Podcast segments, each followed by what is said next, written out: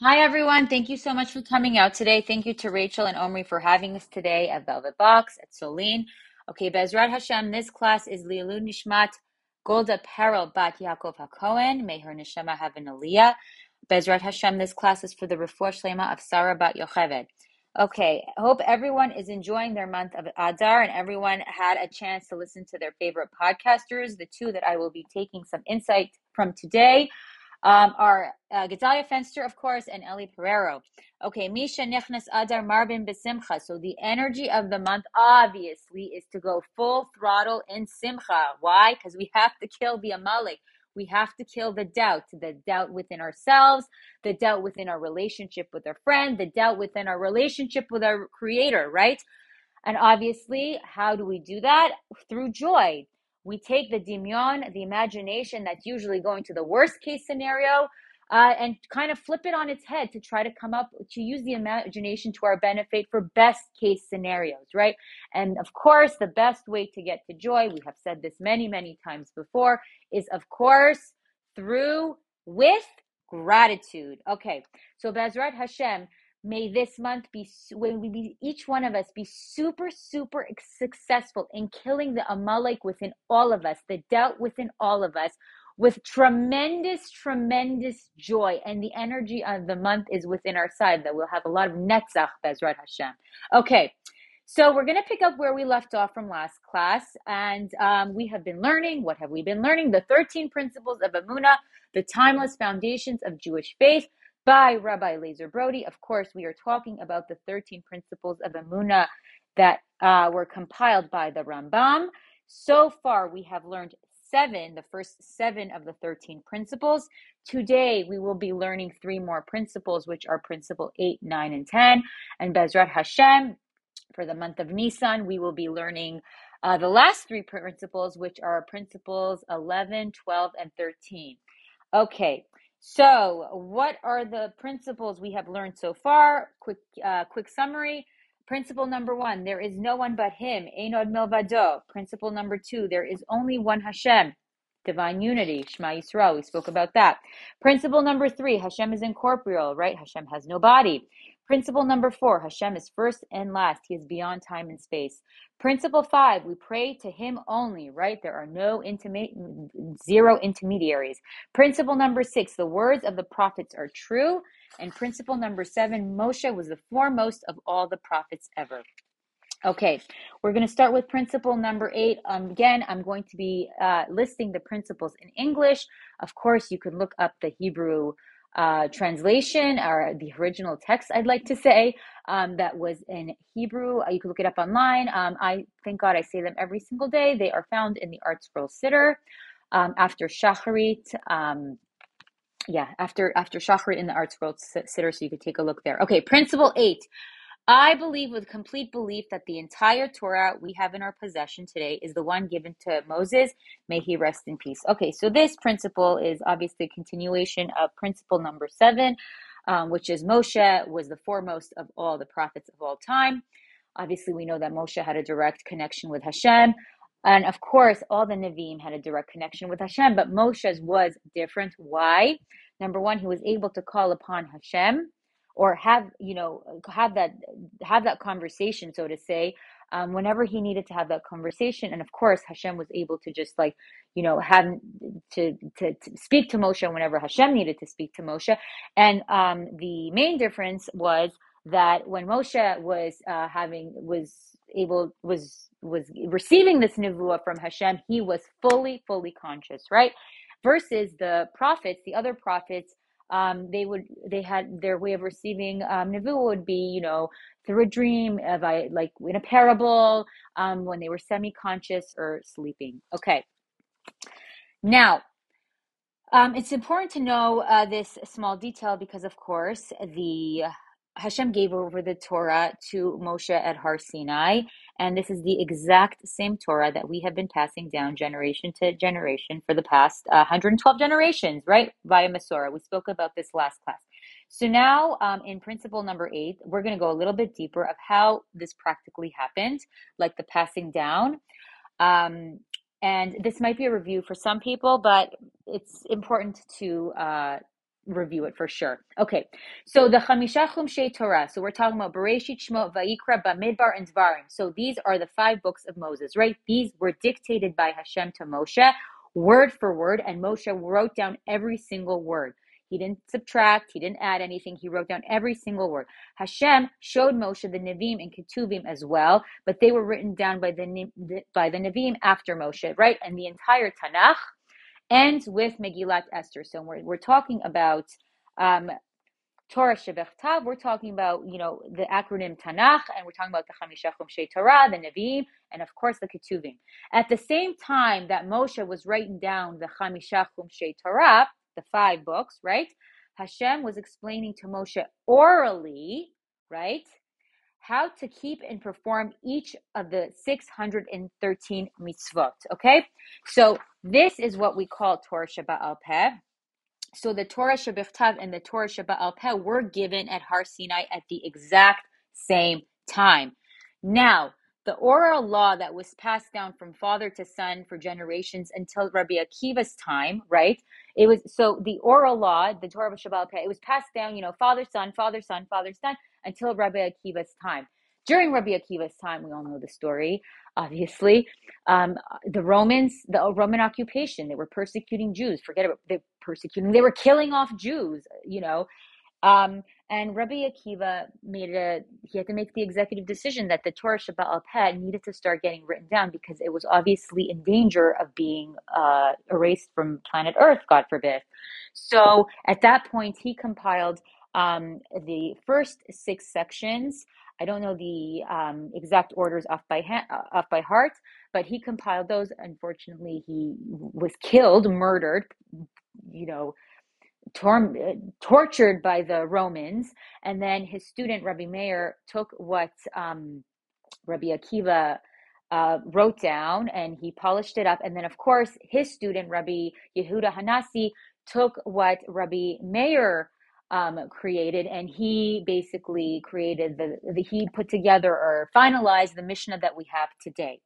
Okay, and of course the Gemara, the Gemara comes to clarify the Mishnah in further detail and determine halacha. So anything not Torah Shebechtav, so we're talking anything not in the Tanakh, is considered Torah Sheba'al Peh. This includes the authoritative uh, literature on halacha, right? We're talking Shulchan Aruch. This is also considered Torah Sheba'al Peh. Okay, it's also worth mentioning the lineage from teacher to student, teacher to student. So um, the one that Ra- the Rambam lists, uh, he lists this lineage, like this uh, teacher to student lineage, in his introduction to the Mishnah. And of course, we see it in much, much greater detail in the Mishnah, right? In Pirkei Avot, Mishnah 1, for many, many Mishnahs after that, it goes through um, the entire um, lineage of um, teacher to student. Okay, so let's review this. Worth mentioning what was the order from Hashem giving the Torah to Moshe to us today? Okay, Hashem uh, gave the Torah over to Moshe, who then taught it to Yehoshua, who then taught it to the elders, who then taught it to the prophets, who then taught it to Eli the Shofet, the judge, who then taught it to Shmuel Hanavi, who then taught it to David Hamelech, who then taught it to Achiyah Hashilonit, who then taught it to Eliyahu Hanavi, who then taught it to Elisha. Then um, Elisha taught it to the last prophets of that time, who were Ezra, Nehemiah, and Daniel, who were also, excuse me, the first members of Anshe Knesset Hagadola. Does anyone remember who the Anshe Knesset Hagadola were? What did they found? Like what, what, what did they create? Of course, in our Hitbodedut class, we learned that the Anshe Knesset Hagadola were the ones who created the prescribed prayers, our siddurs, right? The Shemona Esrei that we have today is from them. Okay, so these three prophets, excuse me, then taught it to the last member of the Anshe Knesset Hagadola of that time, who was Shimon Hatzadik, um, who then passed it down to Antigonos of Socho, who then passed it down to the Tanaim, the sages of the Mishnah, who then passed it down to the Amoraim, the sages of the Gemara, who then passed it down to the Savoraim, who um, explained the Talmud, who then passed it down to the uh, the Gaonim, and the Gaonim were the ones who enhanced Talmudic scholarship and spread its teachings, who then passed it down to the Rishonim, think Rambam, Rif, Rashi, Tosfot, etc., who then passed it down to the Achronaim, think Rav Yosef Karo, think the Ramah, who who passed it down to the rabbis of our community today, right? Um, the rabbis of your community today take the you know Torah Moshe Sinai and apply it to modern day situations and technology today, right? These are typically the questions today. But it's important to note for 112 generations, this Masorah has been passed down from teacher to student, teacher to student. Now, any naysayers out there could be like, "Oh, what's wonderful! Thank you for this family tree." Um, in history lesson of that the Torah, you know, in fact did come from Hashem. It was it was Hashem created it. It was not man made, but how is it relevant? You know, back then they didn't have electricity. They didn't have uh, TikTok. They didn't have um, anything that we have today. Like how how are we how are we supposed to keep this? God forbid, I don't want to use these words, but they they call it archaic um, teachings um, you know, in modern day society. Okay, first of all, Hashem created the Torah, not man. Irrefutable, right? Um, Hashem is beyond time and space. And of course, so is the Torah that he created. The halachic nuances we have today are practical applications for the Torah we received at Har Sinai, which can never go out of style. It is our job to keep Hashem's eternal Torah. Just because our limited minds don't understand the reason behind each mitzvah doesn't preclude us from keeping it to the best of our abilities. And that's really, really important to know. Okay, principle nine. I believe with complete belief that this is the Torah. It shall not be replaced, nor will the Creator, blessed be his name, give us a different Torah. So, our sages teach us that Hashem created the Torah 974 generations before he created the world. Did anyone know that? Yeah, it's true.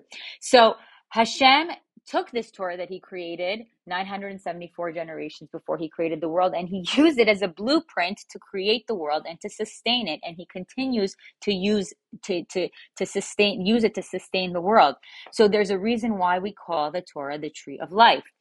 And the Torah is never going to change in Shemot, Vayikra, and Bamidbar, it's written 10 times this statement that the Torah is, quote, eternal law for all your generations. It's never going to go out of style and it's never going to be irrelevant. It's always irrelevant.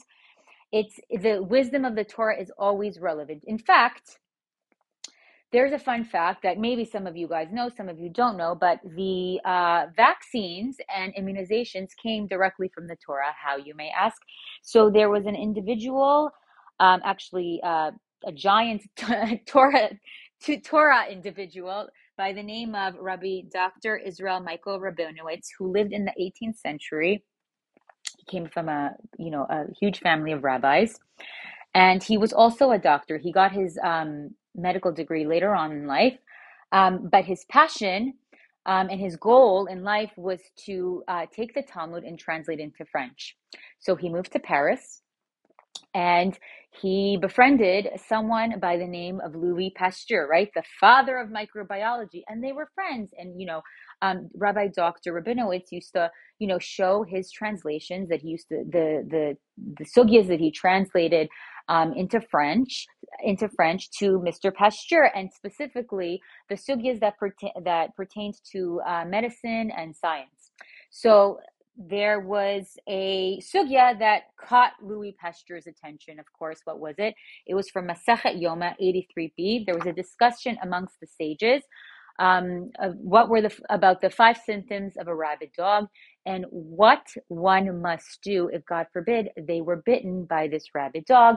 And the solution was that the individual had to eat a lobe of uh, the liver of the rabid dog. Ah, so a light bulb, of course, went off in, uh, in Louis Pasteur's mind, and the idea of introducing a weaker virus to a human body, which will enable it to develop antibodies or immunity for a more virulent version if it ever comes um, back at some point. So this gave the this gave birth to the idea of uh, immunizing and uh, creating uh, vaccines. So what did he do? And he also he didn't only apply it to human beings; he also applied it uh, uh to chickens. Actually, right? He developed the cholera vaccine. He developed the anthrax vaccine, and he also developed, um, of course, the rabies vaccine.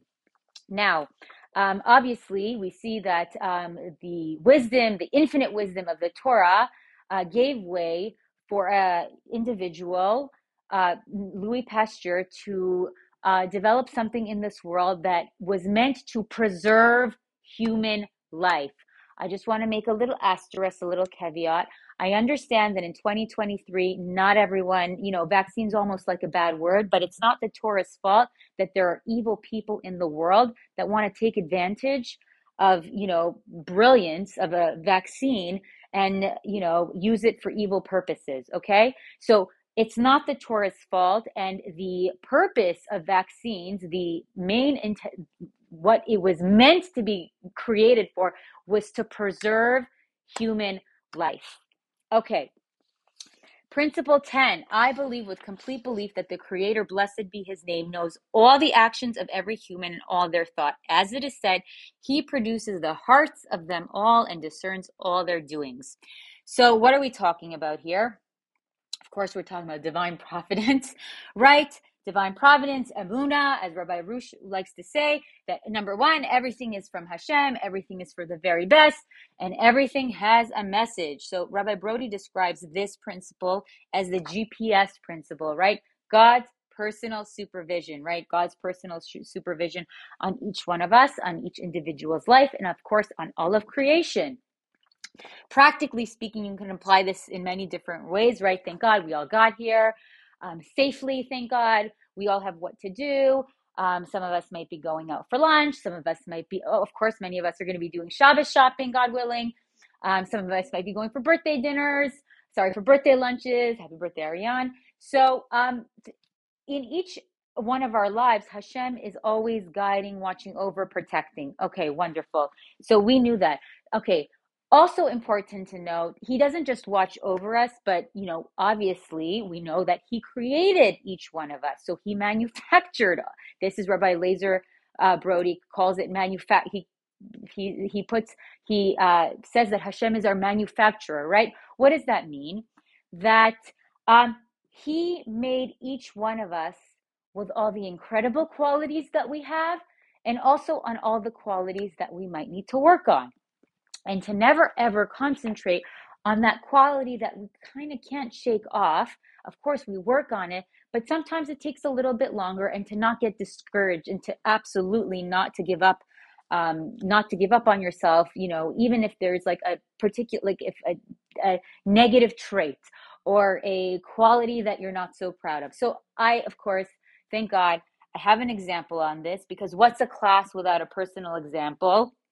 It actually ties really nicely with the month of Adar. It's so it's so it's so weird how that happens. Of course, it's from Hashem.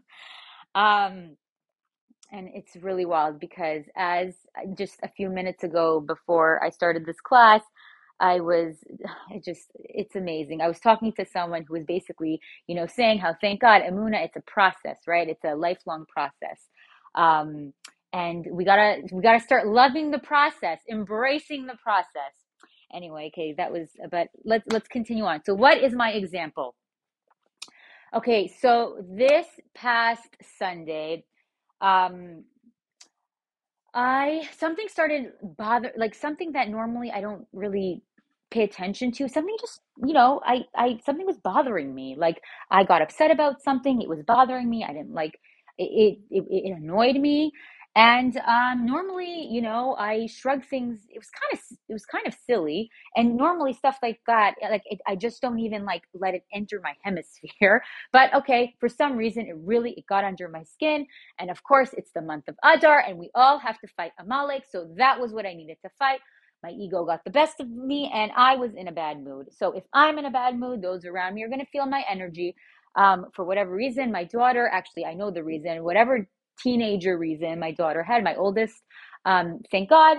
Um, she was also not in a great mood. So um, I, you know, tried. I was not in a good mood. She was not in a good mood. I wanted to fix the problem, but I couldn't fix the problem at that point in time. So whatever we, you know, she went to bed, uh, you know, not in the best of moods, and I couldn't sleep that night because I felt so guilty that I couldn't um, just fix the problem, right? Like I wanted to just fix the problem, and when something's harping on my mind like that, um, it's very hard for me to let go. So I did not sleep a wink that night. Monday morning comes around. Thank God, my 5:45 heat dude alarm goes off, and guess who did not sleep a wink? This girl, right? So at that point in time, I accepted the fact that I was not able to get up that morning. It was I was not in my A game. I was completely off my game. But there is a big but. I made a choice. I accepted the fact that, you know what, I'm going to have to change my procedure for today. It's not going to be my normal daily routine, but I can, but under no circumstances am I going to touch my phone right now and make a, another poor choice that's going to lead to another poor choice that's going to lead to another poor choice that's going to take, that's going to take my bad, you know, half an hour in the morning into just a bad day, like a spiral out of control, right? Because anytime, I mean, the secret is anytime that we disconnect from our creator, that is the biggest form of self sabotage, right? No one really talks about it, but I'm giving it to you now. Like if you want to, if you want to ruin something for yourself, you disconnect for it's a great disconnect from your creator. God forbid. Anyway, so I made the decision. You know what? I'm not, even though I'm not doing Hitbodedut this second, I really want to, but it's not happening. Of course, I did it later on the day. But at that moment in time, I'm like, the way I'm going to connect to my creator, I'm going to say Shachari. Fine. So at 6.30 in the morning, I said Shachari. And, um, and I accepted where I was at, which was completely off my game, but I still worked. I was I went into Azamra mode. I sung with what I got, right? Rabbi Nachman says that like when you're off your game, sing with what you've got. I sung with what I've got. And trust me, I was not in a good mood. But I had self self compassion on myself at that point in time, right? Um, I accepted where I was. I tried to do my best. Um, I changed procedure, and it actually saved me from a lot of the unconscious guilt and shame that I would have had had I not made a wise decision of accepting where I was at and working with what I had, right? So, th- like that was a winning moment. And it's interesting because this past week, Rabbi Arush had a really, really nice video that essentially stated that the um, biggest sin man must atone for is not be- believing in himself, right? We're talking about self esteem because that affects everything and everyone. Again, when you don't believe in yourself, then you get lazy with doing mitzvot, and of course, then then it leads to sin. And the very definition of sin, like it's not necessarily like oh you did you you know didn't do one little thing. It's it, it's it's the it's the separation, it's the relationship. God forbid that you sever with your creator, which doesn't serve anyone. So um, right, so that story is meant to basically um, hopefully give a little bit chizuk that you know um, to believe in yourself, you know, to to accept where you are at any moment in time, and to you know, instead of spiraling out of control, to start making good choices. Um, you know, even in those moments where you feel like you failed, because those moments where you think you failed are actually really winning moments because you essentially it's like you you raise the baseline of your off game right so last year maybe um, at some point in time, I wouldn't have said shacharit right away. Um, I would have, you know, procrastinated, procrastinated, procrastinated um, in making that connection with Hashem when my day was off. And thank God, you know, this past Monday, um, you know, it was just, it was half an hour before I got back into the game. And please don't think for a second that, oh, I was in the best mood ever and like I was jolly again and it was, you know, all great. No, it took some time. I spoke to a friend, I got chizuk from her, then I spoke to another friend, and I got more more, more chizuk and from her. And it didn't necessarily have to be, you know, talking about, you know, Torah. It was just like Hashem just sent me a messenger to basically lighten up my mood, and thank God it did work. Okay, let's switch gears for a, sev- a second um, and explain where technology lies in the realm of divine providence, right? So, one would think it would be easier to believe in Hashem's divine providence if they weren't spoiled with all the tech at their fingertips, right? So, in our day and age, you want food, you press a button. You're going to get, you know, a burger delivered to your house or to the office, whatever it is. You want a pair of shoes, wonderful. Zappos will de- deliver it the next day. You want um, groceries, no problem. Amazon, Whole Foods, eh, they could deliver it in like an hour or two. Okay, so how are we supposed to um, fit everything things are so accessible to us wouldn't we think that it's we're better off living in the stone ages in order to believe in uh, divine providence to have emuna and hashem like because things aren't so accessible. Wait so the chafetz chaim comes and says dafka that the entire purpose of technology is to strengthen our belief in divine providence. He brings the example of the telescope and the microscope. Yes once upon a time, those um, two pieces were high tech, right? Once upon a time, they were very high tech. So, what happens when a person looks into a telescope? He's able to he's able to see like, wow, there is so the world is so much more expansive than the naked eye can see. Similarly, with the microscope, you know, when a person looks into the microscopes, he, he's able to see, wow, Hashem created a world so much more intricate than the naked eye can see. So clearly, the in our day and age in 2023 um, we are way more advanced than the microscope and the telescope so the number one question everyone should be asking is uh, why don't we have massive parades in uh, manhattan um, you know, praising Hashem, right? We have our uh, technology is so advanced. Um, you know, they have every other parade under the sun in Times Square, you know, or Manhattan. Why don't we have Emuna parades? Um, so Hoshea the Navi warned, quote, the ways of Hashem are just. The righteous walk in them, but the transgressors stumble on them. So it all depends on the eye it all depends in the eye of the beholder, right? So a tzaddik that sees new technology and discoveries, he will only praise Hashem like, wow, if this is man-made tech and this is what a person can accomplish, this is nothing compared to what Hashem can do, right? Conversely, when a rasha sees new technology and discoveries of uh, his arrogant heart will falsely lead him to believe that man could do anything. Who needs God? God forbid, right? So at the end of the day, each one of us has a choice which lens we choose to view the world, right? The lens of divine providence or the lens of happenstance. And by the way, the default lens you continually choose is indicative of your relationship with your creator and of course with yourself, right? With your self-esteem. It's all connected. Okay, so this is where we're going to end off here. So a quick, quick recap of the three principles we learned today. Principle number 8, the unbroken chain of Torah and we went pretty, you know, thoroughly in that. Uh, principle nine, the eternal Torah, right? The Torah will never ever get out of style. Um, it's always, oh, its internal wisdom is always relevant, Baruch Hashem. Principle 10, the, omnis- the omniscience and divine providence. Um, a lot of discussion, right? And specifically pertaining to um, free will and how we choose to act how we choose to view the world. Okay, again, these principles help guide us in how we shape our human experience in this world. The Torah is a blueprint for succeeding in our purpose. Rabbi Aryeh Leibowitz quotes the Rambam in his book Neshama. What does he write? Okay, here we go.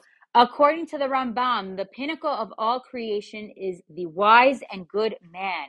We are now able to better appreciate this statement. Who is wise? He who studies the Torah and understands its wisdom who is good? He who implements the Torah's wisdom into his life. When, when one's life is dedicated to Torah study, midos, refinement, mitzvah performance, piety, prayer, and emuna, he is elevated above all other creations and is truly the pinnacle of creation. He is how man ought to be, wise and good.